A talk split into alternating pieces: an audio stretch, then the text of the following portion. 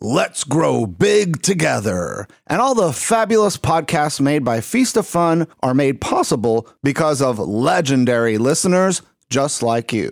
For an ad-free experience, access our full catalog of over 3,000 shows on our website, feastoffun.com slash plus, or follow us on Patreon at patreon.com slash feastoffun. Need help with your bodybuilding? Hire me to consult with you to get to the next level. Message me, Fausto Fernos, directly on Instagram, and for 99 bucks, I'll talk to you one-on-one on the phone and answer every question, every single question your heart desires.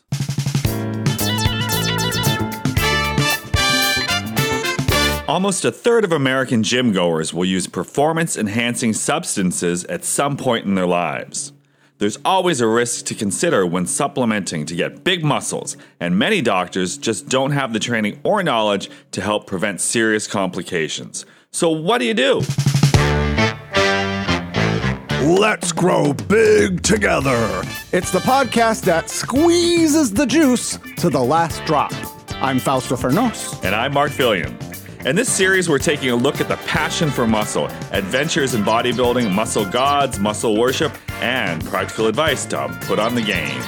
Today, bodybuilding coach Tyler Fluitt joins us to look at harm reduction for anabolic steroids and performance enhancing drugs. Tyler specializes in training natural athletes to compete in bodybuilding as well as helping enhanced athletes compete in safer ways. Tyler is a popular bodybuilding coach in Nashville, Tennessee, and now is training for his 19th competition. Plus, new DEA rules could make it harder for everyone to get telemedicine for testosterone replacement therapy. You there? Hi, is this Tyler Fluitt? Yeah, what's up? This is Fausto, right? Yeah. And Mark up, from brother? Let's Grow Big Together. Hi, you What's are up, on the show. You sound great, Tyler. I'm live, huh? You are live. well, Well, it's pre-recorded. pre-recorded, but you know. Somebody who is alive will at one point in time listen to you. Cool, man. Thanks, thanks for having me on, man. This is uh, these are always a lot of fun, and I appreciate you guys reaching out. Thank you. well, you know, we started doing this podcast because it was really something our audience was asking us to do is to talk Sure. about building muscle and the, lives of bodybuilder, not just in what they do, you know, in the art and sport and science of building muscle, but also their lives outside of the gym. Sure. Yeah. And I'm curious that you know you're a really great coach. I gotta say, like I'll, I have friends who you. train with you, and you're you know really provided so many people the information, the inspiration, the knowledge, and the wisdom to transforming their their bodies and their lives. Yeah. Well, that's the goal, and I, appreciate you recognizing that and uh, affirming I'm I'm doing the right thing. You know, I'm I'm really um, extremely grateful for you know what I get to do and you know just being able to work in something I'm passionate about that really moves the needle for a lot of people is is incredibly um, it's incredibly powerful. It's very um, it's very rewarding, man. Well, you're you're either really good at it or you're good at faking it.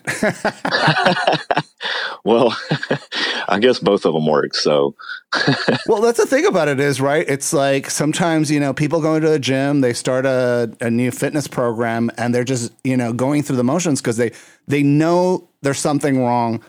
They want to change their bodies. They're they're they're see, you know, I want to look like the girls or the men in the ba- magazines and I'm like, it's mm. okay not to look like the girls or the guys in the magazines. But fortunately, I do.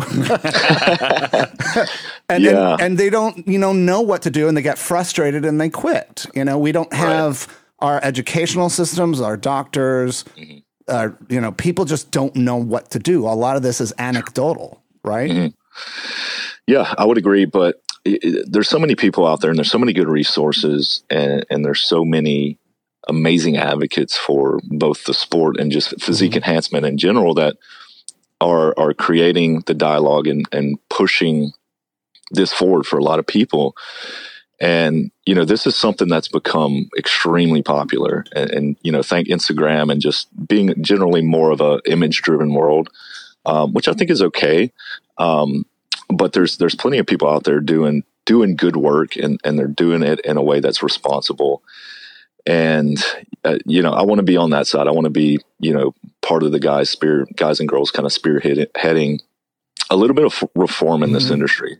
That's my main goal because, you know, you guys are bodybuilders. You you know how dark this kind this stuff can get, and you know how unhealthy it can get. So my my goal is just to to encourage a, a healthy mindset around it and, and push for more healthy um, ways to look good, right? If you're healthy, you're going to look good, and vice versa. Well, so. it's it's a lot easier to build muscle when your body is working and healthy, as mm-hmm. opposed to when you're like, you know, you know? right. I, I, know some people who are bodybuilders and in the middle of their workout, they go outside of the gym to smoke a pack of cigarettes, and they look great. I, I did that. I did that back in the day. Yeah? I'd be like, as soon as I got out, I'm like, have a cigarette before I get into the gym and have one afterwards. But uh, definitely killed my gains for sure. That's like a that's the ultimate pre workout. Just just rip a cig before. before the well, the young people today they use those uh, what Vapes. is it? vapors? Yeah, mm-hmm. the Juuls. Yeah and the vanilla and cherry and you know, pumpkin spice and shit like that. Yeah, it's just it's like a potpourri anytime you're around them. You don't know what you're going to get. It may be like a you know, a, an orange sherbet or, you know, it may now, be a fall scent. You know, I was reading in uh, bodybuilding forums, and, you know, when people want to build muscle, they're willing to do anything it sure. takes, you know, mm-hmm. and I appreciate that mindset, that relentlessness, you know. I was sure. reading about bodybuilders in, uh, I think it was in, in Iran, mm. who were using as a pre workout smoking meth. I'm sure there are plenty of people that take a little hit from the pipe and or do a little snort because they're like, "This is really going to get me jacked and maybe burn off a little fat." And I know one guy. He had the look, Tyler, on his face he looked like he was going to kill somebody. and he was on something that he shouldn't have been on. And he looked like he was about to pass out. But you know what? He was cutting and doing an hour and a half of uh, steady, you know, walking cardio at the gym uh-huh. at around midnight. And I was just like, yeah. man, this guy, you know, he may be drop dead, but he's going to leave a beautiful corpse. Yeah. yeah, he'll he'll be jacked and, and tan on the way down for sure. yeah, he's tanning before he's doing cardio. and he's you know all in, in, all to get ready for a contest and you know right. the art of bodybuilding or the the sport of bodybuilding in a contest really is sort of building as much mass as you can and then you know 3 months would you say 5 months beforehand uh, starting to strip away the fat and that process can lead to you know unexpected consequences and definitely putting pressure on your body not to be healthy, you know? Right. Yeah. there's always healthy aspects of bodybuilding. You know, lifting weights, mm-hmm. I, I, firmly believe it's one of the healthiest things you can do. Um, but with anything, it, it, can get excessive. So, and it's easy for it to get excessive. And I think you have to have a, um, I think health needs to be your priority, right? And and I've been known in bodybuilding competitions or preparations to push things a little outside of my comfort zone as far as health goes. But you know, when you get to that level, it, it does get a little bit murky, and you do have to kind of you know separate yourself from being optimally healthy and, and even in the off season man it's it's just you know I, am not a real big guy you know i was a, a little a little guy growing up but you know me having to push to 240 pounds is is you know i just felt you know, I felt awful, but there's a lot of aspects about bulking too that just, it, it really puts a lot of strain on your body. So, but may, may I ask know, how tall it, you are so people can kind of visualize like what 240 pounds might be? Well, I'm, I'm, I'm about 5'10, 5'11. Mm, so, okay. um, 240 is not, you know, I'm not a mass monster by any means, but, uh, for my bone structure, that's, that's pushing some weight. So, mm. um, but that's yeah, the uh, chonky life. Chonk, yeah, chunk life. Uh, did you? Um, I mean, you know, did you get hit on more often, or do people not care? Did you feel sexier about yourself at 240? No, no. I felt, I, I, just felt like I took up space. It, it wasn't like, yeah. you know, it, it's and and you know what I've noticed is is women really like they kind of like a little bit softer, you know, kind of more approachable, strong look. Generally speaking, um, and I think when you get like competition lean, you, you kind of just look scary and unapproachable and weird to women. but yeah. uh, luckily I'm married, so I don't have to, you know, I can kind of look how I want, and my wife's going to be totally okay with it. She's supportive, um, which doesn't give me an excuse to get fat, but um, I, I got to keep that. but is your wife that. like secretly like you, thick and curvy, and she's like, "Have some ice cream, Tyler. I made a cake." no, she uh, she has not tried to sabotage me. Thank thank goodness. But uh, well, it's not about sabotaging. I mean, you look great. I, I've seen some of your pictures, and that's what part of the reason I started following you is because you're a good looking guy. I appreciate and, it. And you had that, you know, that chunky build that a lot of gay guys are just like drooling over, you know, and and there is yeah. a element on Instagram that you know, and certainly we, Mark and I rely on this, and to get people interested in the show too is is just posting a photo of you that's sexually appealing in order to sort of get people interested in the more challenging things about let's talk about nutrition and you know, responsibility and compliance. Yeah. The the bait and switch, yeah. Pull it, grab the attention, and then hit them with some some knowledge. Hit them with the boring stuff. so, I mean, your and, goal and is to have one million people be empowered through the course of your lifetime. And I imagine that a lot of the clients that come to you, they're sometimes they're like, "Oh, Tyler, this is so much work." Mm-hmm. What do you say to them? Well, I work with with anyone, and, yeah. and what we do is we take these bodybuilding concepts and we we apply them to the individual, the context, and the goal. Right. So, it, I understand that everyone's not going to come to me ready to eat chicken six times a day until you know the wheels fall off. I understand that. So my goal is just to get them from point A to point B, and to find a way to do it using these concepts that fits their life. So with that, you know, I've, I've studied a whole lot about the X's and O's and the science, but over the last couple years, I've really focused a lot on being a better coach and finding what motivates people, finding how to move people in the right direction and, and lead them right. And that's a way bigger challenge because personalities, um, discipline, the things that people want are, are all different and on a spectrum. So you have to find what really pushes that person forward. Um, for example, one being, you know, how, how do you, how do you push people? How do you motivate them? Right. And, and there's those clients that, you know, I have a, a client that's become a pretty good friend and he gets motivated when I like pick on him. Like when I'm oh like, you bully him. him he, if I tell him he looks small, like I will get the best check in the next week. Like he feeds off of that. He loves it and he, he thinks it's hilarious. so but I can't, you know, I, I, I, can't have one of my female clients and, and I tell them, Hey, you, look a little fat this week. Let's, let's see if we can clean it. It just, it doesn't work. Yeah. Right? That's so, not going to go. No, that will You're, you're going to lose that girl. Well, some people so, have that humiliation fetish, you know, they, they want to be talked down to or you know, you, peed on or whatever. well, you got to find people's love language, and sometimes that love language is abuse. Well, and like we were at the Arnold Expo, and we were talking to some guys who had like this this uh, program. They were like, you know, and even like Twenty Three and Me does some kind of like genetic uh, test to see how your body might respond um, to uh, certain types of stimulus. Like one mm-hmm. person was saying, like you're genetically predisposed to like you uh, you need somebody riding on your ass all the time to get you to the gym. Right. You need to uh, work towards a goal. You have to be in a competition. Like that's what your, mm-hmm. your your kind of thing is. So that's the kind of thing that you're going for as well. Yeah, yeah, and everyone's different, and um, you know the level of patience that you apply to certain people is different too, and certain people need more patience, encouragement, and certain people need you to bust their balls mm-hmm. every week right?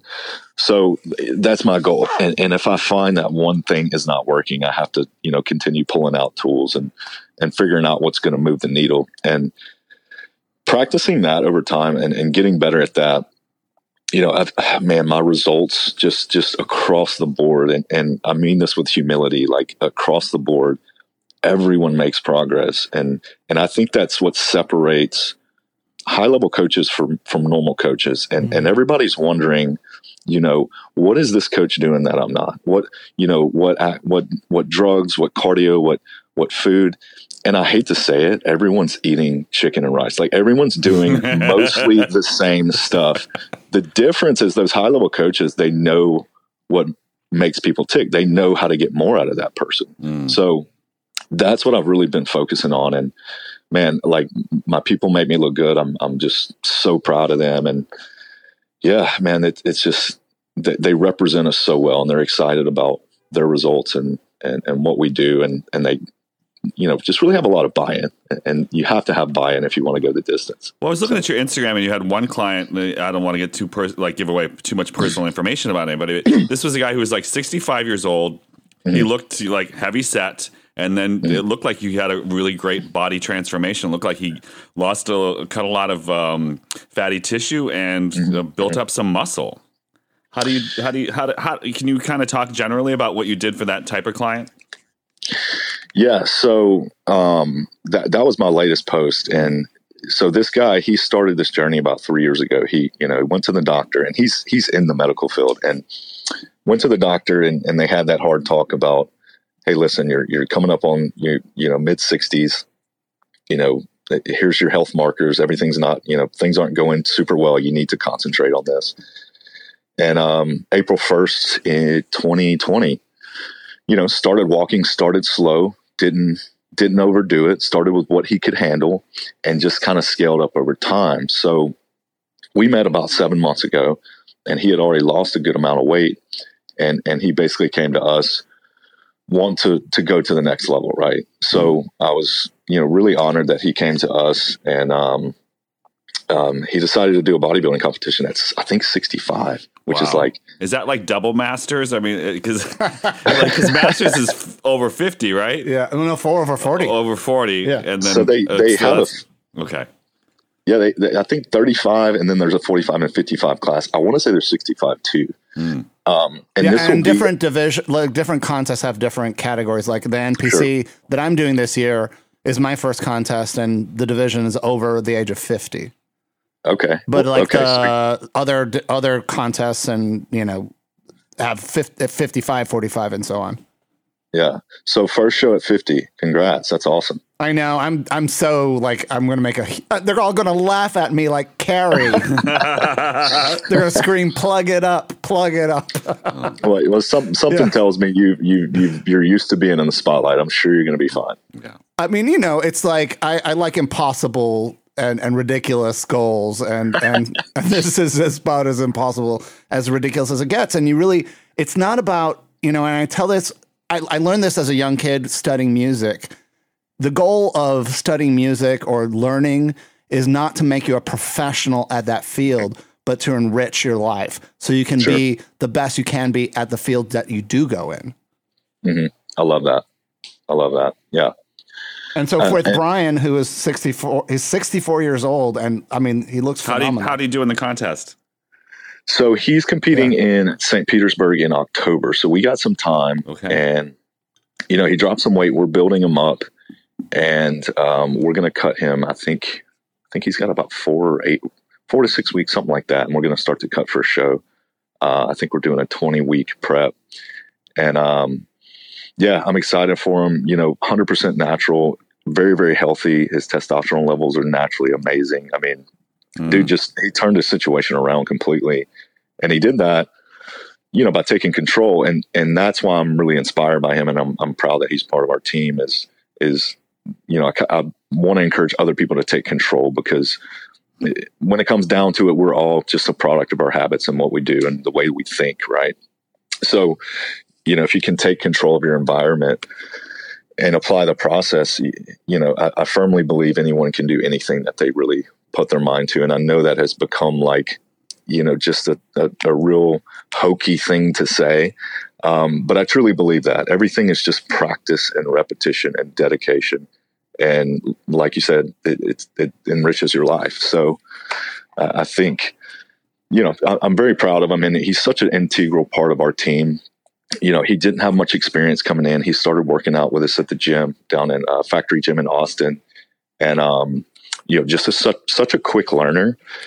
And you know, I'm in Nashville now, but I talked to my other coach running, you know, the show in Austin, and and Brian's like leading workouts and and you know teaching other people stuff. You know, so he's just he's really taken off, and and happy to have him on board with. It's it's important to have a good uh, gym, a good community, you know. And, and part of the challenge here, like I've noticed in Chicago, is that when you go to the suburbs, you have a lot of options for body good bodybuilding gyms where the mm-hmm. equipment is geared towards building muscle. The equipment is maintained. It's clean. It's new. Mm-hmm. Uh, the people who go to the gym are encouraging you know, and, and then in the city, in the inner city, it's usually like um, a lot of, um, you know, corporate franchise sure. gyms where half of the equipment is broken. Um, LA Fitness. Um, I mean, this is like we went to the the Arnold Expo in Columbus, Ohio, mm-hmm.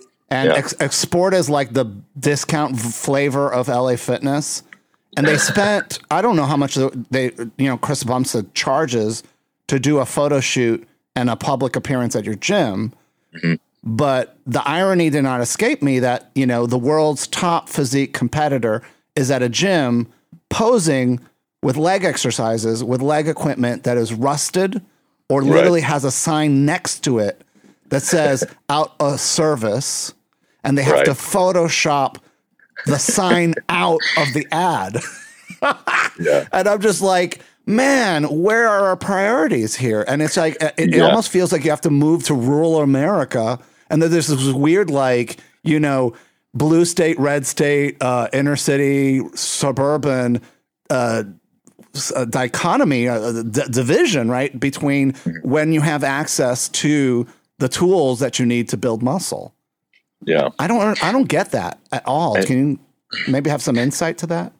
I, I think you know, if you want to go to one of those rusty gyms, there's a difference between like being negligent and like you want a hardcore rusty, you know, dumbbells go up to 200 pounds, cobwebs everywhere kind of experience. Like that's the hardcore gym versus, you know, the corporate gym that they just, you know, like you said, don't have their priorities right.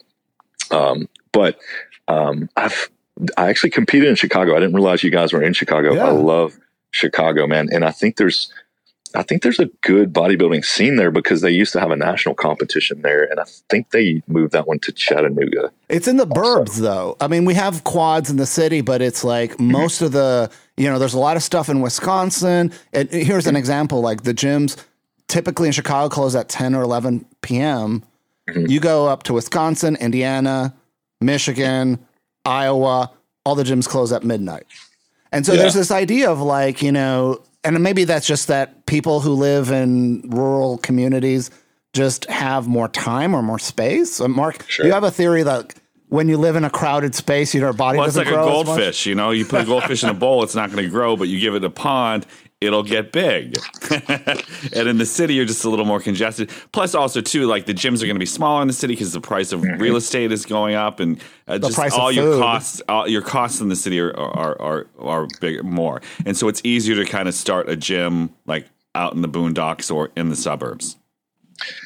Yeah, and I also wonder, you know, how much of that is just there's a bunch of, you know, corn fed people out in the, the, the Midwest that just, you know, that's, that's the market there. You know, I know in Texas, I mean, you know, it's such a great bodybuilding state mm-hmm. and it's just, it's a really great place to nurture bodybuilders. And no doubt in my mind, that's why Texas is, is very, very high level when it comes to bodybuilders. So right. I, I really think, just with anything, man, the, the environment kind of feeds the culture and the culture kind of feeds the results, right? So you know, you have a lot of great bodybuilders there. Um, New York has some amazing bodybuilders, which, um, you know, is the city as well. But that's that's kind of a that's become like kind of a, a hot spot for bodybuilding. I say becoming. It's it's like old school. It's been around forever, but it's interesting that the culture is, is just so different. I know here in, in Nashville, mm-hmm it, it, doesn't seem to be as big. You know, in, in Austin, there's so many coaches and there's a lot of amazing coaches, and everyone's just kind of bumping elbows, and mm. you know, clients are kind of, you know, with this coach and that coach, and you know, I, I love all those guys. I'm supportive of them, but you come to Tennessee and there's like there's like two bodybuilding coaches here that yeah. are successful. I'm like, what, like, what do people mm-hmm. just not, what are they doing here? You know? Austin, and I think, yeah. Austin definitely has that culture though of, of, of bodybuilding and of fitness. I think a lot of it has to do maybe with the university there and the sport, sports programs and all the people associated with that. It just it kind of it builds that whole thing up. And when you like sit like on a UT Austin bus with somebody from the football team, mm-hmm. and that guy is taking up four seats, right. and you're like, is it possible for a human being to be this big? Yeah. and those guys make, you know, Chris Bumstead look like a 98 pound weakling. Like it's, Yeah. they're so big. It's, they're almost, you know, they don't look human. And, There's- and- there's- yeah. There's a lot of big people in Texas. I, Yeah. I don't, Yeah. I think we just, we like to eat and we just, I don't know, I, like, you know, work on ranches. I, don't- I don't know what it is, man, but it's, it's, yeah, a lot of big folks. And here in Tennessee, everyone's like, you know, shredded and streamlined and like, you know, it's just a totally different experience. Um, so I'm, I'm still kind of learning the bodybuilding culture here. Um, Mhm. but I, I think it's growing rapidly. And I think it's growing worldwide and nationwide, particularly. So it's a really exciting time to be working in it. And I, I know for you coming up on your first competition, I mean, that's got to be exciting because the culture has grown so much. There's, you know, more competition, more opportunity for you guys to put your, your yourself out there. So well, when you're 50, uh, there's not a lot of competition. I mean, But there will be I'm like in 10 years, you know, it's going to change, you know? But it is like kind of like a Chicago election. You got to make sure that your opponent doesn't, you know, gets disqualified or something, you know? and, and, and, you know, in, in some degree, it's like part of the reason that I am doing it at the age of 50 is because, you know, I saw other people who were competing and I was like, oh, this is not so intimidating, you know? right. And and you know, So- as as more people do bodybuilding, as more people are having influ- uh, Instagram influencer accounts, like somebody said that as a, a to me as an insult.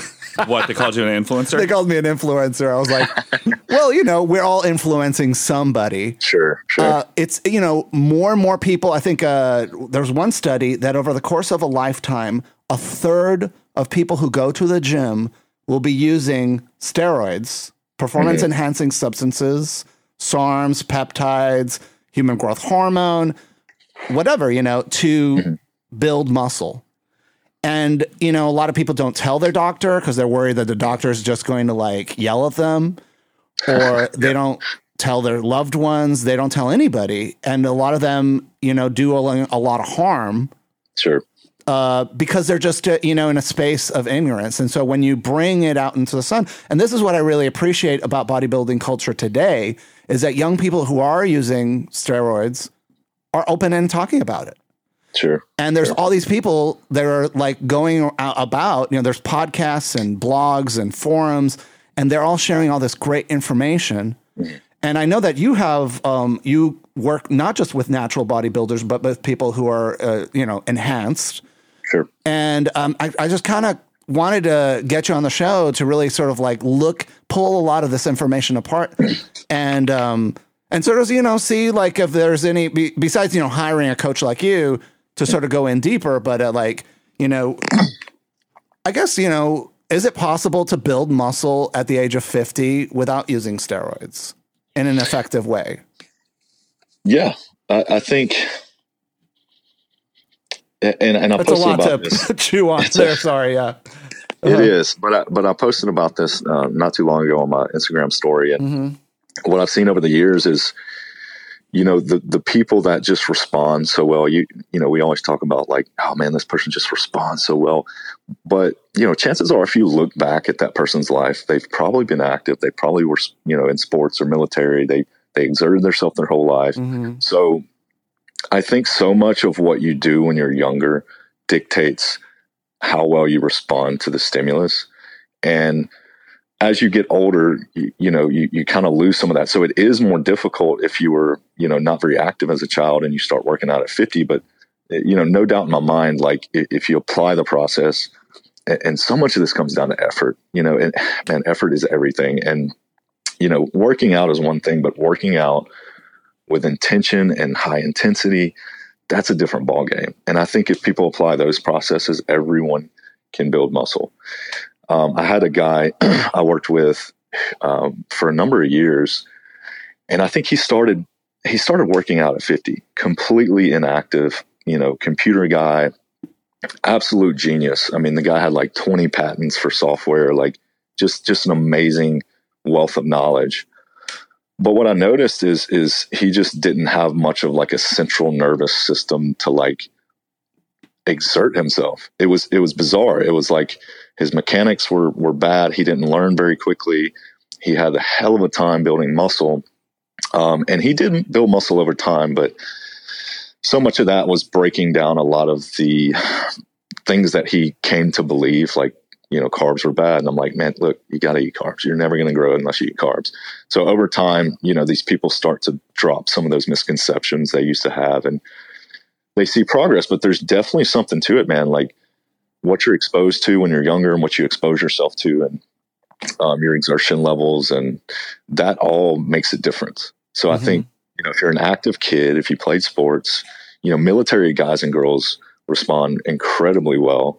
And I think there's also a, a, mental component to that where people that play sports, people that are in the military, they know how to exert themselves. They know how to get uncomfortable. They know how to push into having painful sets and really pushing their body to failure.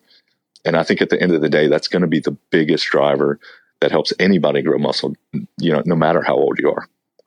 I mean, for me, you know, and, and I'm very comfortable in talking about this, is like there's a sexual component.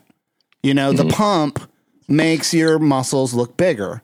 Sure. And if having bigger muscles is sexually arousing to you, mm-hmm. then getting that pump and working out, even if it's a temporary thing, is going to get you moving in that direction.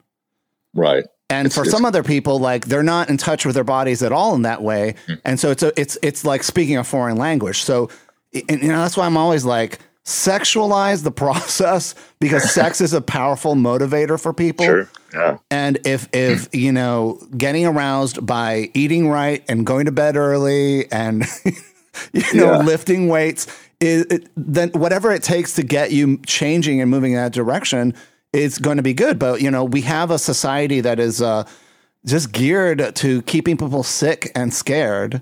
Sure. sure. And uh, here's an example like, um, you know, in terms of like anabolic steroids and why do we have testosterone replacement therapy clinics? Mm-hmm. And it, it's really tied to the history of HIV and AIDS in this country.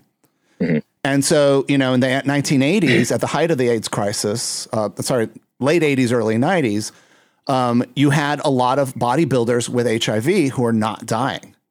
Mm-hmm. And doctors were like, What are you doing that's keeping you alive? And they're sure. like, I'm juicing my head out because I'm going to die and I'm going to leave a beautiful corpse. And they were yeah. like, Well, let's give um, Anavar, actually, was the first stuff. And then oh, testosterone came afterwards.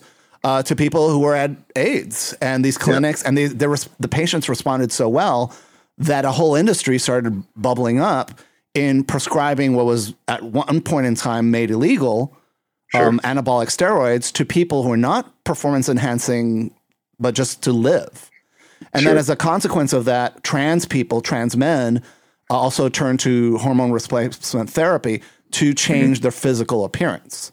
Mm-hmm. Now, this week, um, the DEA. Uh, the, the the war on drugs is still raging on, yeah, even yeah. though drugs are winning. yeah, uh, passing new rules to make it harder to get testosterone for people who live in rural areas. Uh, so, mm-hmm. you know, testosterone is a Schedule Three controlled mm-hmm. substance that's non-addictive, while estrogen is not. and so, this sure. rule, this new rule that's being proposed, could have a devastating impact on trans people who take the hormone and bodybuilders and people mm-hmm. with uh, immunocompromised or chronic infections like HIV. Sure. And, you know, part of it is like in this country, it's just really, really, really hard to get the health care that you need. And sure. if you live in an area of the country where you don't have access to a doctor that understands what anabolic steroids are and how to mm-hmm. use them, then you have to rely on telehealth. And mm-hmm. telehealth had a real boon during the COVID pandemic because you, people couldn't see their doctors at all, right? And right. now with the, the Biden administration lifting a lot of those restrictions on COVID, then the DA is swooping in because they they want to put people in prison, or they sure. want to make it harder for people to get the the stuff they need, and as a consequence, uh, the policy may make it more difficult or more expensive for people to just get testosterone in their hands, injecting sure. into their bodies. Right. I think um, you know, I kind of look at this both ways, mm-hmm. and, and, when we when we think about the DEA, it, their main job is to control drugs and and you know illicit dr- use of drugs or inappropriate use of drugs, and you know we've we've had steroids for so long, and there's amazing application for anabolic steroids in muscle wasting, like you said, in, in HIV and mm-hmm. muscle wasting there, and other, you know, just increase in vitality, um, burn victims, um, you know, people that are sick that can't move their body, and you know, a, as we lose muscle, you know, vitality goes down. I just think the general strength of your body to fight infection goes down. And I think there's so many clinical applications, and, and that's why a lot of this stuff was pioneered. Um, and then also, you know, breast cancer as well.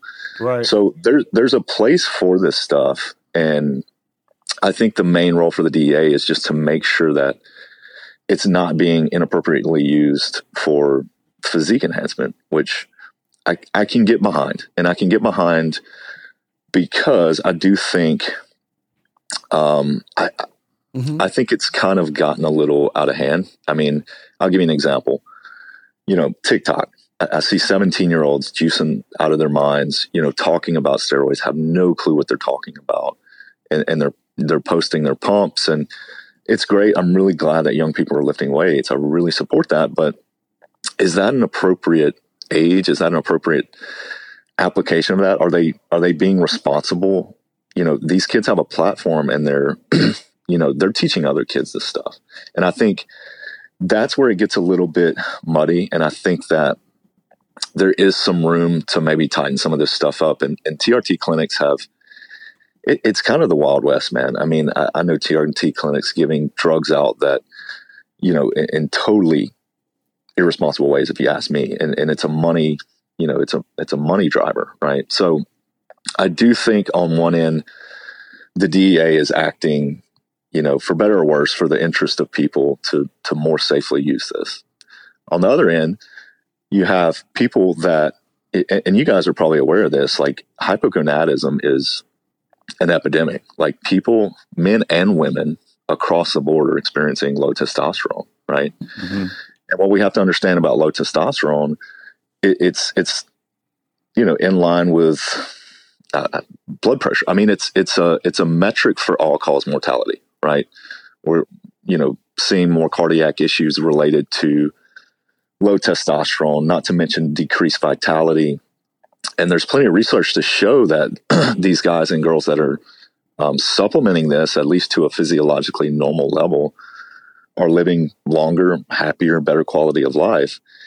And you know, I have to ask myself, like, is that really do we really need to go in the, the office to look at blood work and talk about our symptoms to decide if someone needs TRT? I mean, what what's going to change from from somebody going to an office versus a telemedicine call? It just the, and, it just the vibe I get is you know instead of giving people access to healthcare so they can work on getting TRT with a doctor and they can transition or they can get vitality or address you know low testosterone levels. And this is not just for men and not sure. just for trans people not just for seniors and juice heads. This is also for women.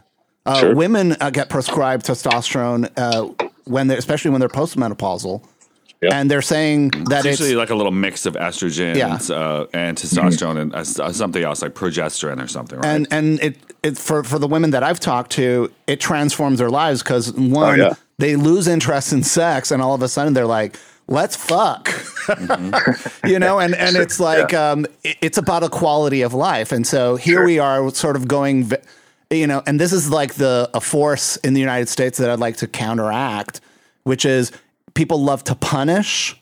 People mm-hmm. love to uh, do things based on fear, and sure. they don't like to uh, find solutions and help others. And sure. that's why I think I'm very attracted to bodybuilding and trainers and the mindset is because you're not trying to punish your clients, you're trying to motivate them and help them. Sure. And and if the government and if if we all had the mindset of a coach, of a good mm-hmm. coach, the world would be so much a better place. How can sure. we help other people? How can we reduce harm to them? Well, I, I think the solution to most modern problems is education yeah. across the board um, poverty, um, money management, credit, how to pay your taxes, which nobody even tells us how to do that, right? Yeah. So there's just such a lack of education. And I think when it comes down to it, if, if people want to use these PEDs, they're probably going to find a way.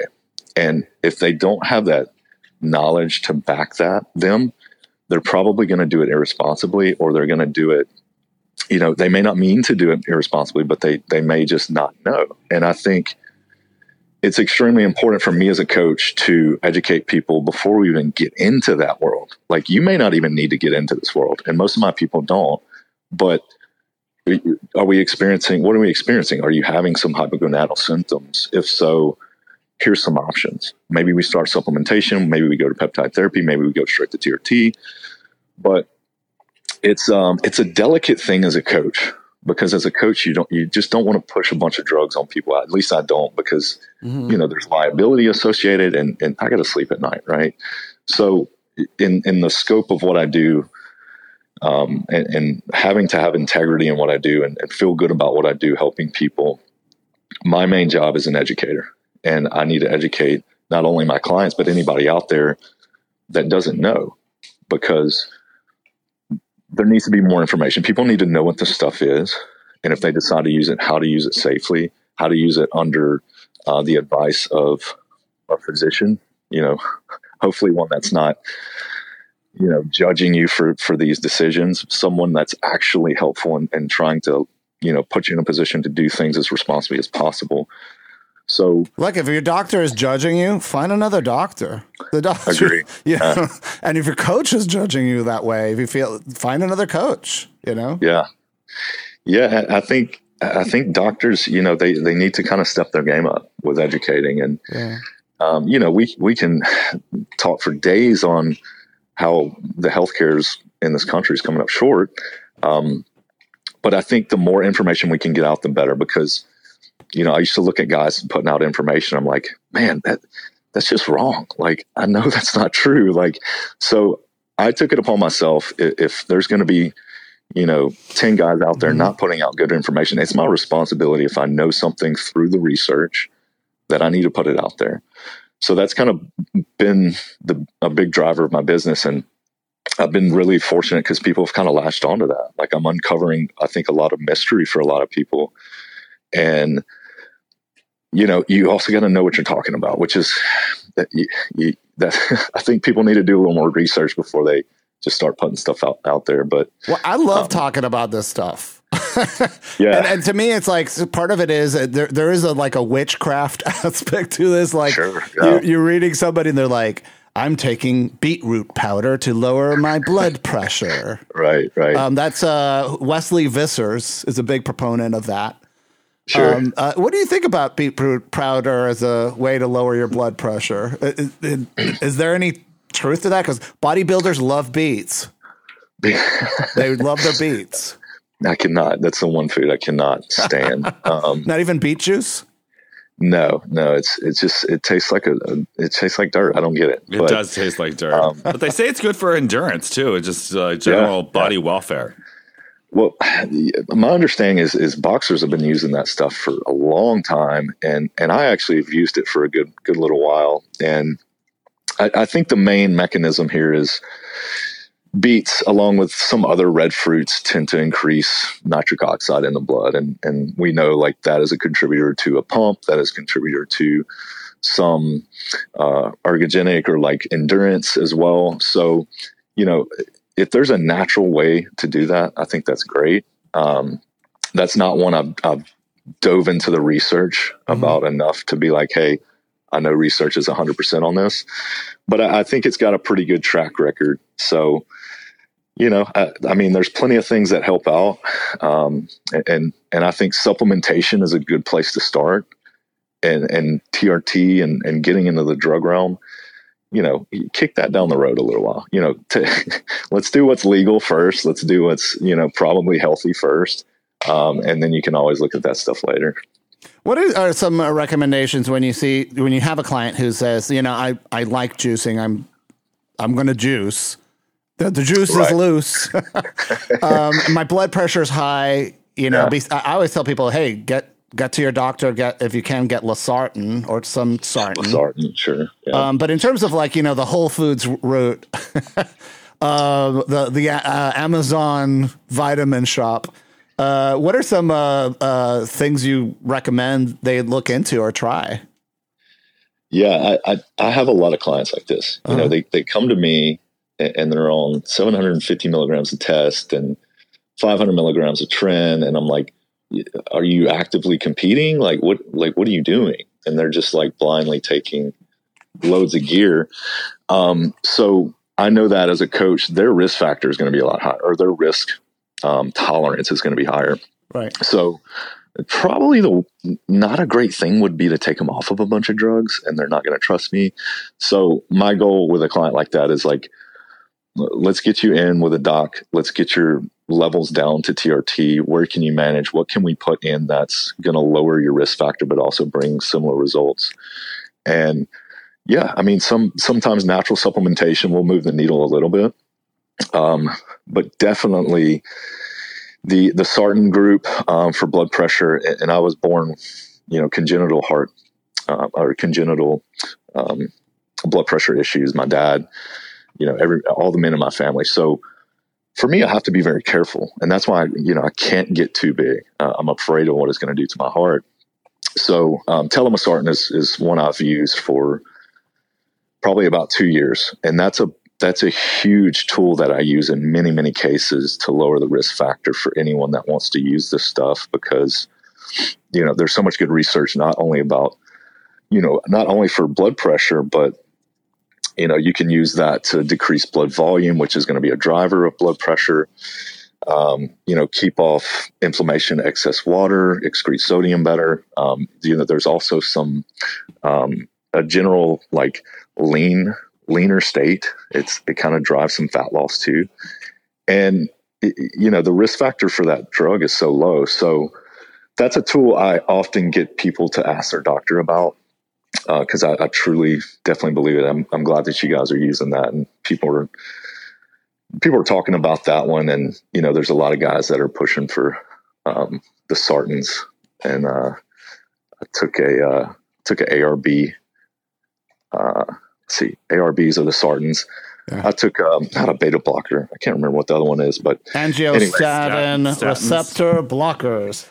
Yes, ARB. I have it written down, so that's why. Oh, ACE, ACE inhibitor, ACE yeah, inhibitors. And ACE inhibitors. They, yeah, mm-hmm. they work on similar mechanisms, but um, but I, am glad that people are taking this for um, you know precautionary measures or um, you know to keep good health while they're doing things to push their physique. So I always tell people, listen, if you're going to be juicing, get yourself a blood pressure monitor cuff, yep, and yep. it the minute that number starts getting looking scary, you know, cut it out, reduce it, talk to your mm-hmm. doctor, because. Uh, you know that's a that's a that's really like when we talk about the damage that anabolic steroids do it's mm-hmm. really blood pressure and sure. as a consequence like anybody that i've ever known personally that's had been hospitalized, it's because they damaged their kidneys. Mm-hmm. Mm-hmm. From high blood pressure, and you know some of these young guys, like the, the TikTok crowd, they're they're juicing. They look great, and what do they do? They go out, hit the clubs, and drink a, a, a bottle yeah. of rum. You know? Yeah, yeah.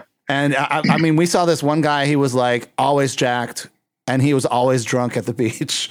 And sure enough, like a couple years later, he he needed to get his kidneys replaced. So uh, the blood yeah. pressure is like the and you know avoid alcohol like uh, wh- sure. whether you're juicing or not it's like all the bodybuilders are they're like they're like uh, smoke crack over over you know yeah. drinking uh, a shot of beer. It's a gains killer. It's a gains killer yeah. Alcohol is like probably the worst thing you can take. And there's now um and you know the alcohol industry is really fighting this really hard. There's talk about putting warning labels on booze the way they've done with cigarettes.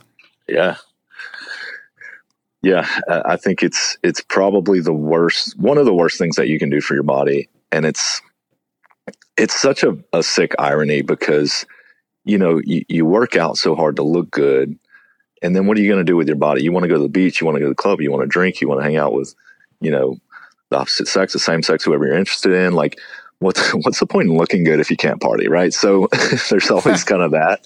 Um, yeah. But yeah, it's just it, it's just not good really for anybody. And, and you know, uh, I've spent my years in college, you know, drinking like a fish, and as I've gotten older, it's just I don't know. I think I used it in the past to kind of escape my reality or distract myself from the reality that I didn't really like. Uh-huh. Um, and and as I've built a job I like, you know, wife I love, a, a, life that I really like, there's there's really no reason to escape, right? So my alcohol consumption is just it's not as attractive to me. So yeah, definitely, you know, straining the kidney, straining the liver, and, and there's already very liver toxic anabolic steroids out there. You know, um, you know, Winstrol is, is, one that's just used like like crazy, and, and Winstrol is is probably one of the more damaging drugs out there. It's just because it um, raises um, your uh, your cholesterol. Yeah, it, it destroys cholesterol. Um, yeah, yeah, and it destroys HDL, and and most anabolics do that. It speeds up the the degradation of HDL.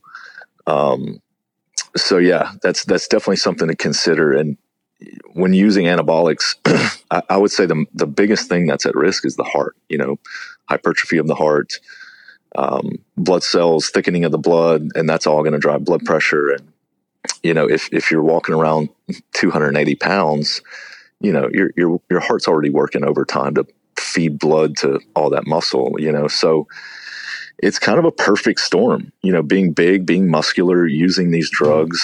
Um, and that's why, unfortunately, you know, we're seeing so many amazing, you know, not only bodybuilders, but people just dropping dead at young ages. And as, as bad as that is, I think that it is starting to wake a lot of our community up. And I think we're starting to have those conversations and you're starting to have the people in the industry that that are trying to keep people safe. And, and I was very fortunate.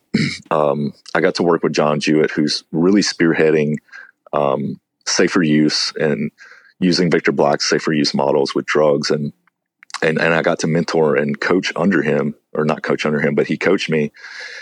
And I just learned so much, man. And I learned just healthier ways to do things. And I also learned, you know, it, it, doesn't take a lot of drugs. It doesn't take, you know, beating your body up. You have to be smart. You have to be healthy and you really just gotta, you gotta work hard. That's really what it comes down to. Yeah. Um, polycythemia. This is true for, especially for trans people who are long, lifelong testosterone replacement therapy. Mm-hmm. Um, too many red blood cells, your blood gets sure. thick. Mm-hmm. And, uh, you know, unfortunately, when you're going to a blood donation clinic, if you are going to donate blood, you mm-hmm. have to lie right to right. basically say you're like i'm a christian white male who doesn't do anything never had sex in my life never had sex with a i'm a priest and uh, yeah. you know not lee priest and and you know but a lot of good doctors clinics and and this is why you know the irony of living in a urban environment where you have less access to bodybuilding gyms However, mm-hmm. you have more access to really good doctors. Um, right. A phlebotomy, which is uh, removing blood uh, you could do this. Some doctor clinics I, I do it every other month. I got a liter taken out one day. One liter. You, uh, wow. Back when I used to donate blood, you know, they would take a little. They'd take a pint out, right? It wasn't too much. Maybe it was even a little bit more than a pint. I'm not sure, but like two milk cartons. A liter. Yeah. It was a lot, and it took a good 45 minutes yeah. to fill up that bag. I got to tell you though, I didn't. I uh, I lost a little color on my face, but uh, and I was a little tired that day. But I feel like it, it was better in the long run. Well, the old days, yeah. the the was it a a barber. Mm-hmm. Uh, the reason the barber stripes are, is a red pole. They would do bloodletting. They would because uh, it was healthy, and and we got away from that. Now you just go get your perm and yeah. your haircut it, it, or whatever. It lowers the blood pressure. Yeah. So that's part right. of the reason why they did that, and I think it also can lower body temperature as well. But right. it reduces inflammation okay. too. That's interesting. Yeah. Yeah. Maybe we should just bring back bring back leeches and yeah. just leech therapy, everybody. Some know, people are big believers in leeches, actually. You know what? Some people use yeah. leeches for it. Like, there's been people that have like, you know, uh, uh, I've seen uh, a couple of news articles about people who've gotten like black eyes like the week uh-huh. before uh-huh. their wedding or a few days before their wedding or even like the day before. And so they'll go to the bait and tackle shop, get a leech stick it on there, and the leech will like um, suck uh, most of the blood will, out. Will suck it out, but it also it produces a, a, it sticks a chemical in there so it doesn't the blood doesn't coagulate. And so oh. it also helps like remove that, and so you know you can get a lot of that kind of swelling down from uh, the the leeches sucking the blood out. I'm, I'm curious who has black eyes before the like who's Oh, you Who's know people. Club? Come on. You know they went to the Roadhouse. You lived in Texas. You know how these things go The down. Hangover movies. Come on. yeah one one week before the wedding. Just yeah, The bachelor in- party and the in bachelorette Roadhouse Oh party. my God, fights. Las Yeah. Vegas is an industry, and you know this is the thing too. Is a lot of those uh, anti-aging clinics too. They'll give you like a, a pint of uh, saline solution with stuff in it to basically detox you from time to time. Well, also like for hangovers, because you know when you when you drink too much, your brain basically shrinks a little bit, right? Or the back of your the brain stem gets dehydrated, and so this is a way of getting the the the, the hydration back into your system. Uh, one thing that I found out this past year that is we're actually starting a podcast about this is walking is magical. It's it's a spiritual practice. It reduces inflammation. It it uh, heals joint issues like Lubricates your joints. Yeah, it- stretches your muscles. uh, Tyler. Uh, you're a big proponent on walking as as a practice. Can you talk a lot about that? Because I, I love hearing people talking about wa- walking. Yeah, and, and I implement this, you know, pretty much in everyone's plan. And and I think if we really think about it, we're we're meant to walk. That's how we evolved. You know, walking, you know, very very long distances. And you know, there's it's just not good for the body to sit and like just get stagnant, right? So, you know, with walking, it's it's one of the best cardio ways to get cardio is just getting steps because you know it, it doesn't fatigue you. You know even if you're doing steady state that's going to add fatigue. And and sometimes we we need to reduce fatigue if we're going to you know going to give it all in the gym right? So that's always kind of first step. Let's get some walking practices in um, not to mention you know uh, keeping the fluids moving like lymphatic drainage um, you know keeping blood flow good. It's fantastic for blood sugar regulating blood sugar especially after meals. Um, yeah, I just I think it's such a great natural healer, and you know, unfortunately, we just don't do a lot of it. So um, definitely a, a big part of my uh, programming, and and there's also steady state cardio, and in very rare cases maybe some HIIT, but I, I don't use Yeah. that one very often. But um, You, But you yeah. use the muscle to hit it.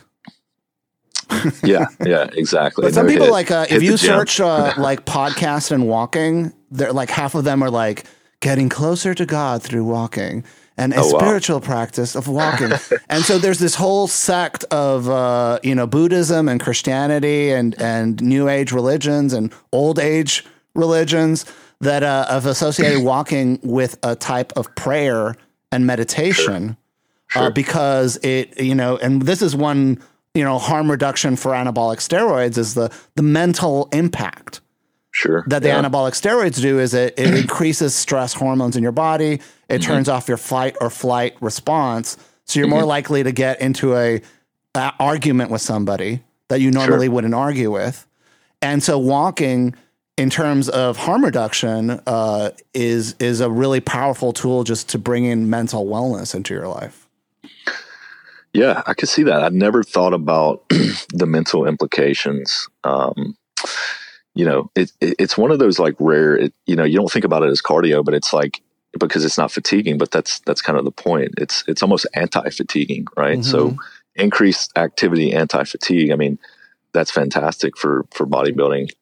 Um, and there's definitely, I could definitely see a, a mental implication and uh, uh, spiritual. You know, I haven't had a you know closer to God moment walking. I don't believe, um, but I don't know. Maybe maybe if I walk 50 miles a day, maybe I would. I don't know.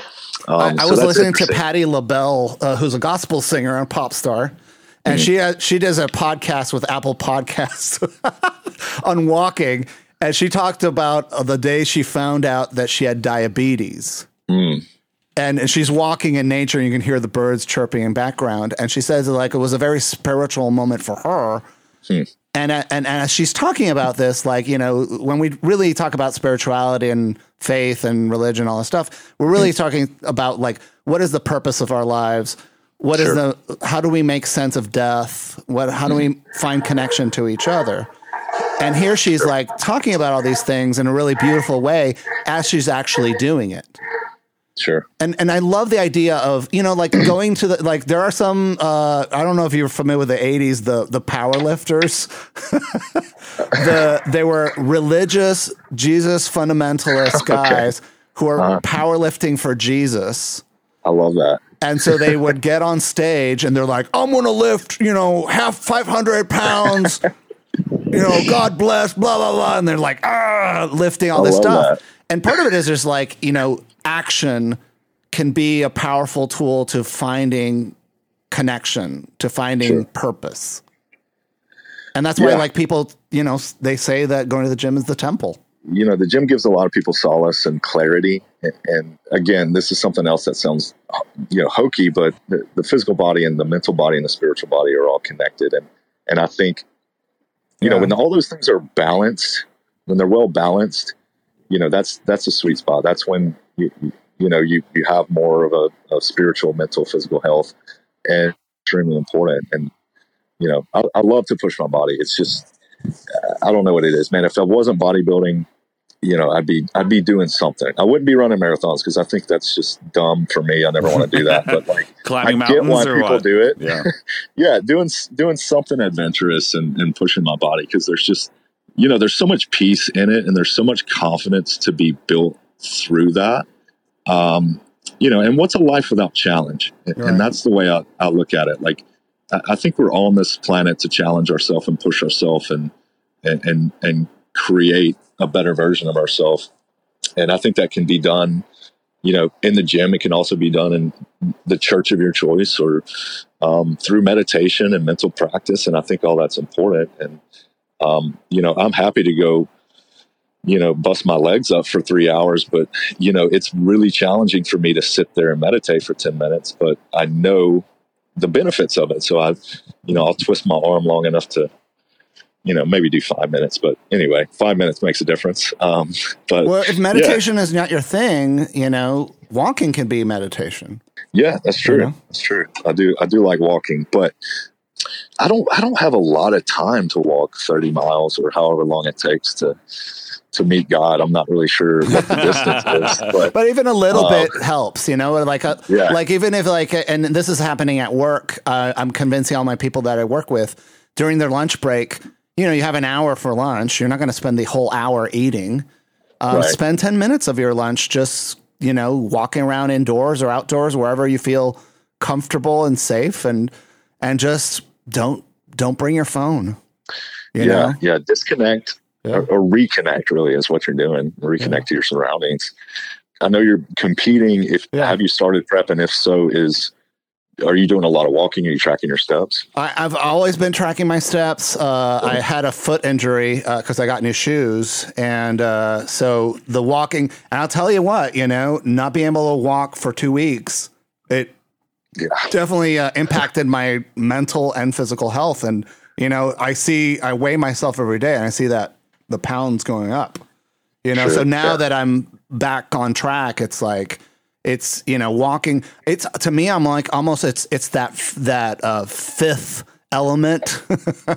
You know, the fifth element is love, but it's that fifth element of bodybuilding or or fitness that we really mm. don't consider too often. Is that it's not even I don't even describe walking as cardio. It's almost like it's it's reconnecting. Sure. Yeah. Kind of that mental mental unplugging, that mental yeah. refresh. Yeah, and, and, I've definitely experienced a lot of that.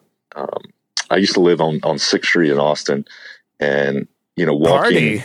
Party. Yeah, right. right. well, I, I, lived on the hipster side. Okay, um, on the east side of Sixth Street. Yeah, which uh-huh. has become the the tech bro side now. But anyway, right. um, but yeah, uh, part of my my whole process was two walks, or one walk in the morning, one one in the evening, and yeah, there's just something about starting your day with a you know one mile walk, nothing crazy, and, and just kind of you know leave the phone behind, connect with your surroundings, and and this is the noisy city too. So you know I'm sure nature is even more calming, but.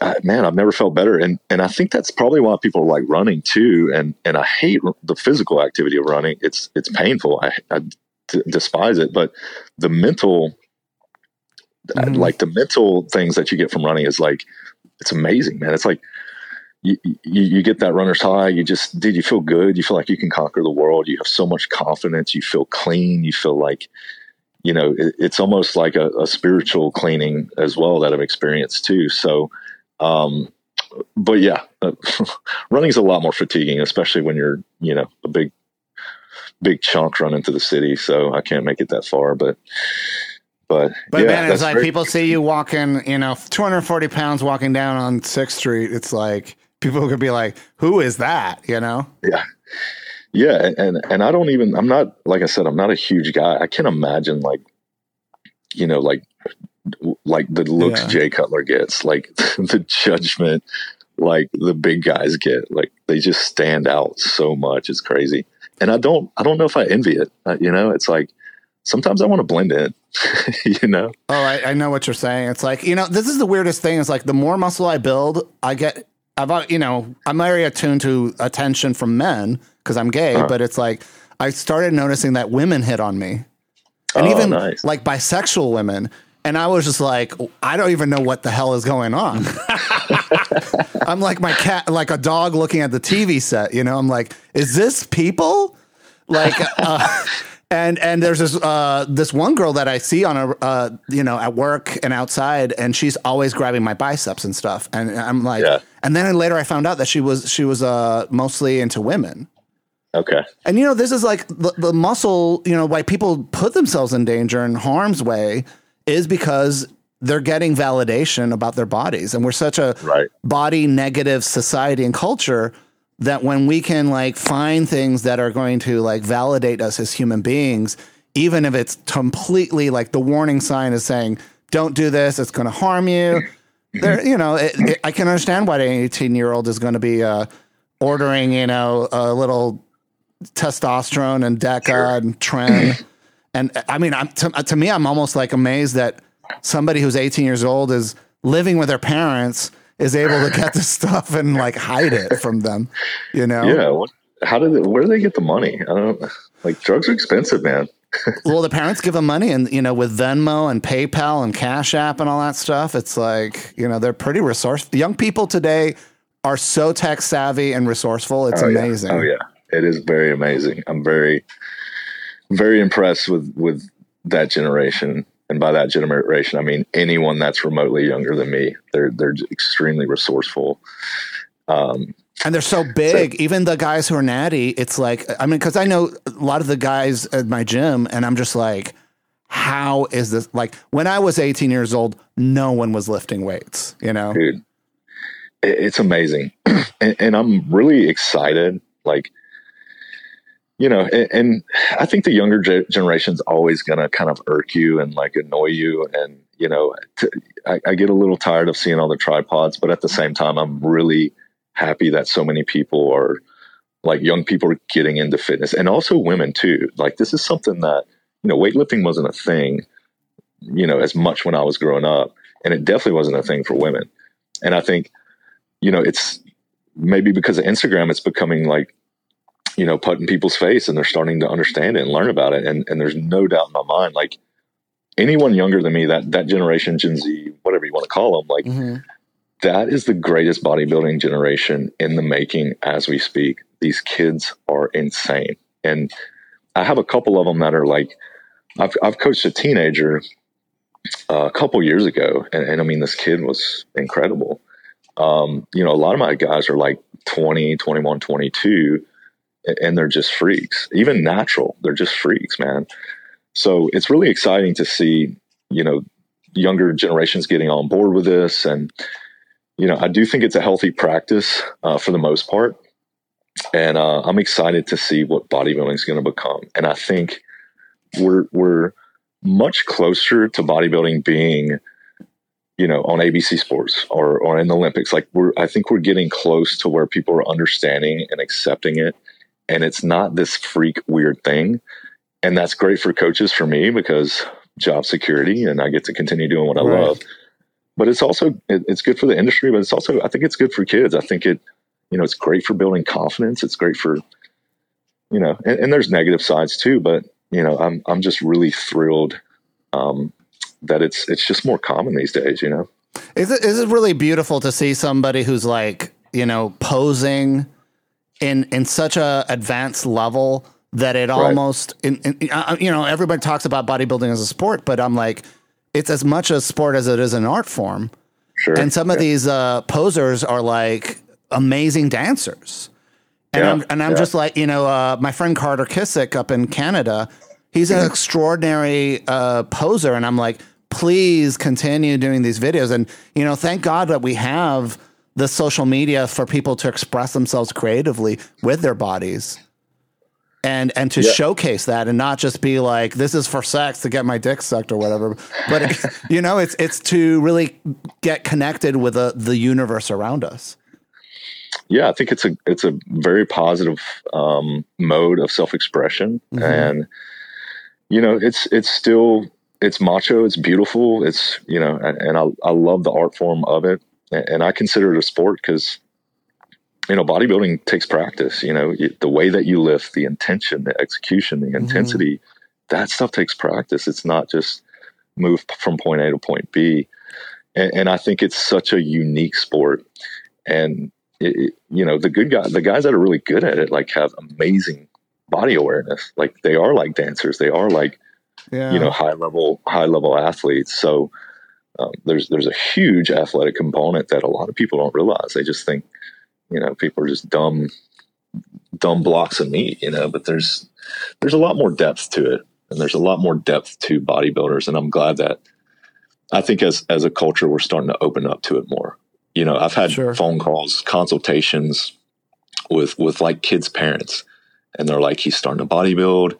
I'm really excited. I want to support him. I want to pay for coaching. I want you to help him. And i'm like this is like i didn't know this was a thing like you know even parents are excited to like support their kids doing this stuff so um yeah i'm really excited about the future And you'd be like, well, if your son comes out as gay, this is how you should.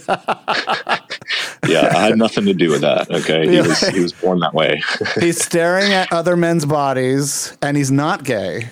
But yeah uh, th- that is interesting. Like, you know, like I I know so many guys who are heterosexual, chasing Yeah. girls, and at the same time, they're like, oh, if I only had, you know, uh, Chris Bumstead's but there was a line at, at the Arnold Expo to meet Chris Bumstead that was three hours long. And it Oh, was ev- every person a walk of life. And it wasn't cheap. It was like a hundred bucks. oh, okay It was crazy. And you know, when you meet Chris Bumstead, it's like, thank thank you very much. Here's the photo. Okay, thanks. Good have a have a good day. Bye bye. like it's four seconds. yeah And yeah. everybody's trying to out angle Chris Bumstead, you know. yeah just just don't just don't do that Oh, oh, it's a tradition. yeah If you meet your heroes and they're bigger than you, you have to out angle them. That's how it works. Yeah. the illusion. Yeah. Uh, last but not least, Tyler, uh, hair loss uh, for a lot of guys as they get older, you know, or they're juicing, uh, the hair starts to go because the hormones get wackadoodle. Uh-huh. Um, finasteride, Nizoral, minoxidil. Uh, Marc uh, turned discovered something about microneedling. People are microneedling Mm, okay. their their scalps now. Like what, people have been doing their face for a while now, and what that does is it kind of uh, if you use the right kind of serums, it can deliver that serum into your skin. But also, it's known for building up the collagen levels underneath Sure. the level uh, uh, of your skin. And so I think um, uh, they're finding some results with that for hair loss as well. So I think if you have a, a good skin foundation, it's Mm-hmm. going to hold on to the hair that you do have. Yeah. Um, it, it's definitely something I've, I've suffered from some thinning, some crowning. And, you know, look at my brother, you know, never done steroids that, you know, he, he doesn't bodybuild. Um, you know, he's suffering and a lot of my men, the men in my family have suffered. And, um, yeah, man, it's, it's, it's kind of, it, it, for me, it's been a little bit difficult to, to deal with, you know, it's, it's like, man, you know, if you really identified with your hair, like, sorry, you know, you got muscles now, but now you're bald. But, um, I think for me, over over the you know, as I started noticing that, I'm just not really attached to it. I don't really care. I mean, number one, I'm married, so like, you know, number two, my best friend's bald and he's not jacked, and he gets more women than anybody I've ever seen, and I don't understand it. So like, I, I, I think women You're like, love dude, you're ugly. Why? Yeah, You're I so don't get it. hideous. Why are you getting all this pussy? I, I just I don't think women care about No, I don't looks that much. No, they- they- you know if Gay guys are more oriented on your appearance than, than But a, women hot, do. but a hot guy that's bald is still going to be hot. You know what I mean? So Sure, but some people, you know, are attractive with hair, and then they lose their hair, and you're like, oh, they don't look so good. But other people, Yeah. it doesn't matter. So it Yeah. all Right. kind of depends on what you what you have going on there. But you know, some of that it's like we say from these chemicals, but a lot of it is like, are you eating right? Or do you have the right nutrients? Right, is your right. thyroid in check? You know, especially Sure. for a lot of women, they experience hair loss because their thyroid's gotten out of whack. And, and I've heard that some people like take kelp as a supplement, uh, Okay. and it helps their thyroid be healthier. Yeah, Probably it has Well, iodine in it or something. iodine. Yeah, yeah, Right. yeah. But it's bioavailable. And then people get stressed out and they lose Yeah. their hair. So you know, it's it's like multifaceted. and that's back to walking, you know. yeah. Right. the cure all. It is kind of, you know. And in terms of sexual dysfunction and getting older, um, uh, talk to your doctor and you know get looking. See, I feel like with Viagra and Cialis and all that stuff, and you know, if you're on hormones and you're hornier, uh, you tend to take more risks because your fight or flight is turned off. sure, sure. And so I, I tell everybody, whether you're gay or straight, get on PrEP, get on Truvada, because you know HIV is no picnic. It's a gains killer. It's a AIDS killer. And um, don't you know? Uh, you can prevent HIV, and you can prevent um, you know a lot of this stuff just by talking to a doctor or having a good doctor. Yeah, and, and I think prep's so widely available. I, I think it's more, you know, continuing to get the word out and and you know, HIV HIV used to be, you know, incredibly devastating and you know, it still is, but I think there's been a lot of medicine and, and practice pioneered to take a lot of the scariness out of it and and have, you know, number one, we can avoid it. Yeah, Um, and number two, you know, it, it's something you acquire and you have, but you, you know, you keep on living and you, you work around it. And, and I have, um, a little bit of experience with, with clients with that. And, you know, it's, it's, it's heartbreaking, um, you know, when they find that out, but I, I think we've come so far in being able to control it and live with it. Um, and that's, that's exciting. I'm, I'm yeah, I'm really happy that, you know, we're moving the needle on that, and it's it's not a death wish like it used to be. well, now you can just like birth control, you can get it injected into your body, and it lasts. I, how long, Marc? I'm not sure. I, I, It's like a month or so, or or, or Okay. s- some period of time. So, because a lot of problem is that people forget to take the pills, Right, right. just like birth control. Yeah, yeah. oh, honey, I for, I misplaced the birth control pills, and now I'm late on my period. yeah, And you're like, no. yeah, yeah. I, I forget to take my vitamins and, and prescriptions too. So, um, I, any way to make it easier is is definitely a step in the right direction. So that's And the last but not least, the golden vitamin, who's a pro hormone, is vitamin D. And I'm not Yeah. talking about dicks, but the I- I don't sunshine in a pill. Yeah, I mean, so many people benefit just by getting their vitamin D levels measured or Mm-hmm. a little bit of vitamin D supplementation. Some people are big fans of 6,000 IUs a day. yeah, yeah. It's a little high. You know, Um, what about you? What do you what are your thoughts on the D, the D? the, the, big D. Um, so yeah, I mean, big vitamin D. It's it's it's just all of my clients take it. it it's it's a no brainer. It's it's you know whether you're optimal or not. Let's cover our bases. Okay, um, and that may be two thousand IU's. It may be as high as five thousand. You know, a lot of times the race will dictate that because we know you know darker skin um, tends to not absorb it quite as well. Lighter skinned people don't need as much sun, and and I think just like low testosterone is an epidemic. I mean, low low vitamin D is much more common, and I'm seeing that on blood work. You know, we're just not getting outside, man, and, and you know we're we're so removed from our natural environment, and um, it, it's just an easy thing to just put in. Just cover your bases. Hey, multivitamin, vitamin D, D. You know, here's a couple other things. Let's make sure we're we're of good health, right? So, Mm. um, I, I think it's a no brainer for pretty much anybody. I mean, it, even if you get a lot of sun, you know, why not? It's cheap. You know, it's it's easy. Why not? I know it's a little intimidating, but take a deep breath and swallow the D. yeah, it's it's a Just small say- pill though, so you'll you'll be all right. Let's think about what five thousand. Uh, Six IUs, yeah, Six six thousand IUs a day. Uh, they they come in two thousand IU uh, increments usually, and and so three of those pills. But um, other people think that's too much. Um, some people have the thought about uh, K with D. sure, sure. Uh, to the K helps to prevent, I guess, um, buildup of the bad cholesterol in your arteries. And if you're eating a lot of uh, green leafy vegetables, you should be getting Yeah. plenty of K. So if you're Sure. eating your broccoli, if you're eating your spinach, you should be all right. I know some people who literally look at vegetables and they're like, never. Never. yeah, I don't get that. Well, you don't have to look at them for too long because they're not. You know, it's hard to survive without eating vegetables. Oh, Tyler, while I have you on the phone, um, so uh, natural bodybuilder Aaron Curtis says that not enough people, especially natural bodybuilders, eat enough protein. Sure. And he says uh, some people can, you know, like a 180 pound person can easily do 300, 400 grams of protein a day, so more, oh, more than double their body weight in pounds into grams. What's your thoughts on that? I think this is one of those great examples of the research not lining up with the anecdote because there's just we're limited on bodybuilding data. Um, and, and anyone you talk to is going to say one gram a pound is more than you need. I, I generally adhere to that. You know, all of my guys and girls are going to eat one gram per pound. Um, I usually overshoot that, maybe 110 to 120 percent.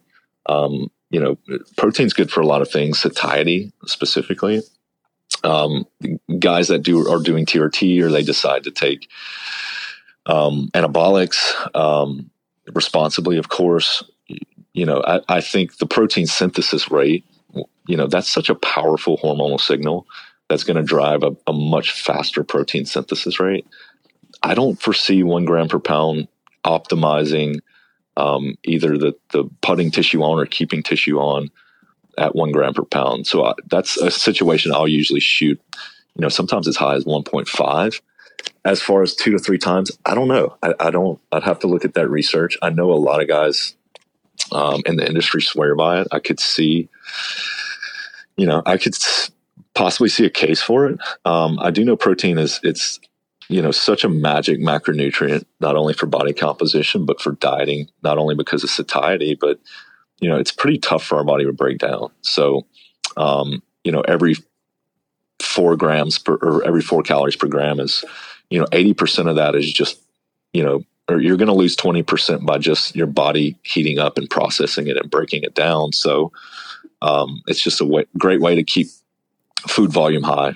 And, I think, um, I started a prep about five weeks ago and, and I think I'm out about 220 pounds and I don't know, about 320 grams of protein, something like that. And, you know, anecdotally, I, I could say I see a really great, great response. You know, of course, that's, you know, TRT and, and stuff like that. So, um, but yeah, I just, I feel like the muscle sticks, you know, but that's, that's kind of the, always the debate, you know, what's the research say and, and what, what do people in the bodybuilding realm actually see, you know? Well, some bodybuilders are like, fuck science.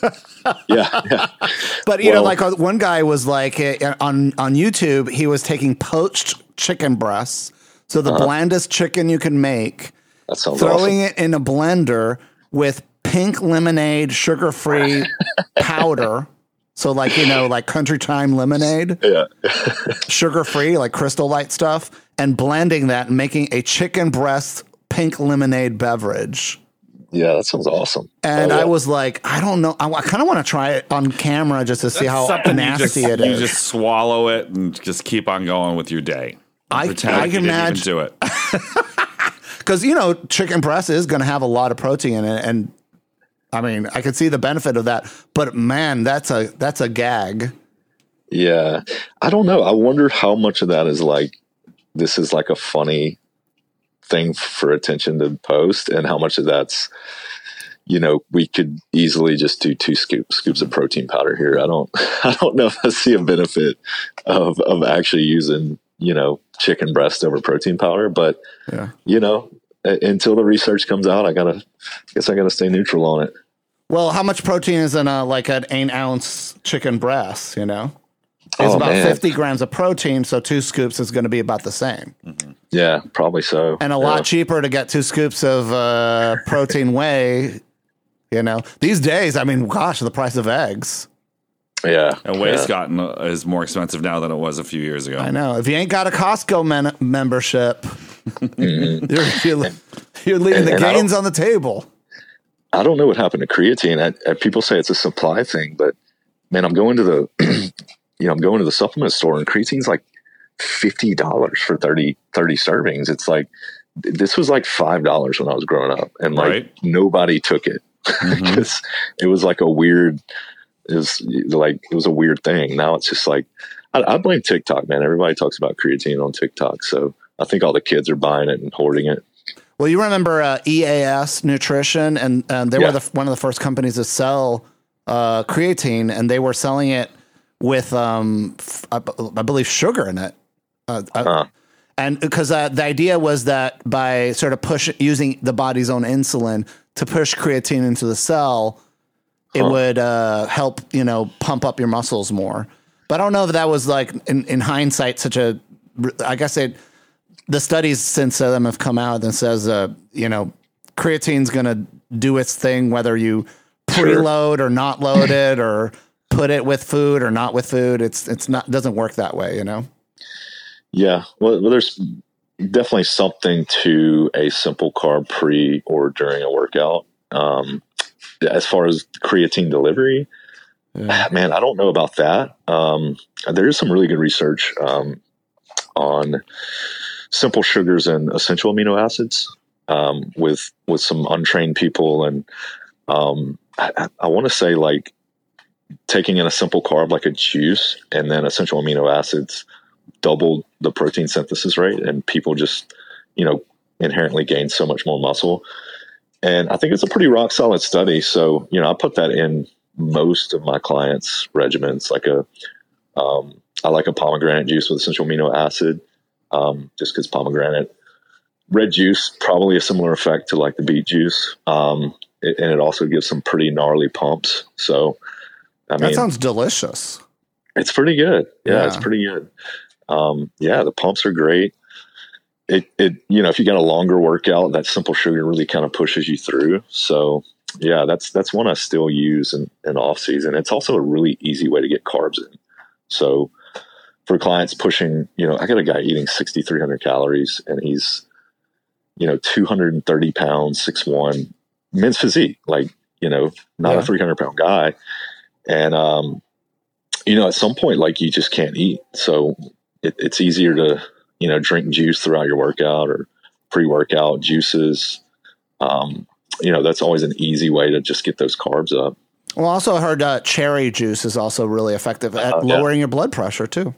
Yeah. Yeah. Know? Yeah. And I, I think that's all similar to beet. Um, you know, increasing the arginine and, and nitrous, nitric oxide in the blood. So, yeah. Well, Tyler, um, thank you so much for uh, taking us into your wonderful world of building muscle. Yeah. And uh, now you used to be based out of Austin, Texas, but now you live in Nashville. Yeah, so our company is still based in Austin, Texas. So um, I have another coach, Randall Royal, um, who, who's a phenomenal coach. He's a um, former collegiate football player, natural bodybuilder. You know, just really encouraging, awesome, awesome guy. So he's running the show uh, out in Austin. My wife and I moved to Nashville about two months ago. I just saw this as a really great market to start level up here. So I'm starting from the ground up. I'm training in, in a gym. The uh, the guys at Quantum were really uh, gracious to give me a spot there. So I'm kind of um, taking clients there, getting my name out there, and kind of building everything up from scratch here. Well, whatever So- you do, don't do any drag shows in Nashville. There, I I, I just actually saw a drag drag show uh, bus. I guess it was a drag show tour bus um, drive by. I'm looking out the window right now. This is that's like a big culture here. So Oh, that's interesting. So the so the the the anti drag laws haven't curbed anything, huh? I, I, in Tennessee, maybe in Nashville, Yeah. I, I feel like that they're gonna they're gonna fight tooth and nail. I mean, it's the bachelorette capital of the world. Oh like, God, Oh You yeah, know, Nashville has a huge party scene, like because of the music Yeah. and everything. and leeches. Leeches, yeah. Leeches for your and, post bachelorette party needs. and long walks. Definitely long walks. Well, good Long good walk. luck with all all the stuff, and and uh, big hug to you and your wife, and you know, and to your clients. Uh, good luck with uh, getting a million people's lives transformed. How many have you gotten so far? We're in the thousands, and I think if we want to get to a million, we're going to have to. Um, we're trying to figure that out. We're trying to figure out how to um, market to you know the broad public. Um, possibly go app based with some of our stuff, and for now, you know, we'll take take a couple hundred a year until we can figure that out. But, All right. but yeah, we'll, we'll figure it out. Well, I mean, considering there's uh, currently 336 million Americans, that's uh, about one in three, uh, 300 people will be one of your clients. Yeah, I mean, one in three hundred is not that's not too bad, right? It's pretty. Well, you're like, I'm really busy right now. I'll call you in six years. yeah, yeah. I, I just want to affect you know a million people. Uh, obviously, a lot of those are going to be more intimately that work with me directly, but you know, there's so much information that I can put out to a lot of people. Um, and, and a million people is a lot. But I made this really stupid meme on Instagram, and a million people watched it, and I was like, I, I don't think this really qualifies, but like, okay, now a million is making more sense to me. So we'll see. we'll see what happens. It is very humbling, right? Because in the old days, pre-internet, you'd be like, "Wow, if hundred people came to my drag show or Yeah. or my event or speak, you know, you'd be like, wow, it was sold out, you know." And now Yeah. we're talking, you know, uh, thirteen thousand people are following you on on Instagram, and they follow you because they love you and love the information that you provide for them. And so, uh, you know, it's it's a very humbling opportunity to really speak to the to the lives of everyday people. Yeah, hundred percent. And not a day goes by I'm not I'm not grateful for that. And and I know that you know you guys are doing the same, and you guys um, seem to have a, an audience that loves what y'all are doing and and putting out good information. And you know it's uh it's a group effort. No one person can can you know do this thing, but I think if if enough of us want to do it, then um, yeah, we'll we'll reach the masses. So let's just keep doing Amen, Doing brother. what we're That's why we call it "Let's Grow Big Together." That's right. Let's grow big. Love it, man. Well, thanks, thanks for having me on, man. This these are always so much fun, and and I'm always so grateful to, to tell my story and what I do to to more people, and you know, it, it's uh, it, I'm so appreciative of it. Thank you guys so much for reaching out. Of reaching course. out. Thank It's you for a coming on the podcast. I Well- appreciate you coming on. Come back Yeah, anytime. Sure, and you guys are in Chicago, both We of you are, guys, right? yeah. Let's let's go. Let's grow big together next time you're in town. Let's go lift. Heck yeah, man! I love Chicago. I will not go in the winter, but one of my favorite cities. In the summer, it's amazing. That's right. Yeah. winter comes around, May like, to November, even December is pretty okay, Yeah. but January, February, Mar- and March is rough because it's just it's cold and just when's it going to get warm? you're like, Austin Yeah, looks yeah. pretty good right now. Mm-hmm. Yeah, Austin is it's it's fickle. It's it's up and down, cold and Oh. hot, rainy and not. So it's uh you gotta roll with the punches there in Austin. Nashville's pretty similar too, but it's been beautiful the last two weeks in Nashville, so I think it'll hold. Oh my God! The, yeah, the Woodbury Mountains over there is just stunning. You know, I have a lot of friends who live up there, so you Okay. know, I haven't Cool. visited them in years, decades, but uh, really amazing communities and great people there. Yeah. Yeah, no. well you guys got another friend now, so stop by anytime. Okay, I'm staying or sleep on your couch. I have a one bedroom, so you're you're welcome. All right. All right, we could share the bed. Uh, Tyler, thank you so much for coming on the show, man. Thank Yeah. you, Tyler. Thank you guys. All right, Let's keep in touch. Appreciate it. Okay, bye bye. Tyler Fluitt lives in Nashville, Tennessee. Level underscore up underscore physiques. Follow him on Instagram, social media everywhere. Really great uh, posts. And my goodness, you know, the transformation on his clients is one of the most impressive personal trainers that I've ever followed and who has all this really great information and just it, you know it breaks my heart sometimes whether we talk to so many great coaches and personal trainers on the show and it's like you know I wish I could work with all of them you know Yeah. He seems really like a kind and genuine and just so well spoken. yeah yeah and we really just scratch the surface in terms of harm reduction with anabolic steroids and you know if that's something that you're uh, doing and you want to talk about it Um, we've collected a lot of great information. A lot of it is anecdotal, and there's some studies behind it. But if you want to talk to me, it's uh, $99 for an hour. We'll go over everything from, you know, your best blood pressure, Your check-in photos. hormonal imbalance, reduced liver function, your heart tissue, reducing inflammation, thickening of your blood, the mental impacts, the sexual dysfunction, too much sex, too little sex, hair loss, all the things you can do to make your life and if you are going to be using anabolic steroids, you know, to do it so it has the minimum impact on your body. Mm-hmm. And you know, food, exercise and rest and walking is powerful, you know. Now, I want everybody who's listening to the show to go to Apple Podcasts and post a review. Yeah. Let us know what you thought of that show. If you didn't like it, mm-hmm. tell us that too. We want to hear from you. You're like, let's grow big together is witchcraft.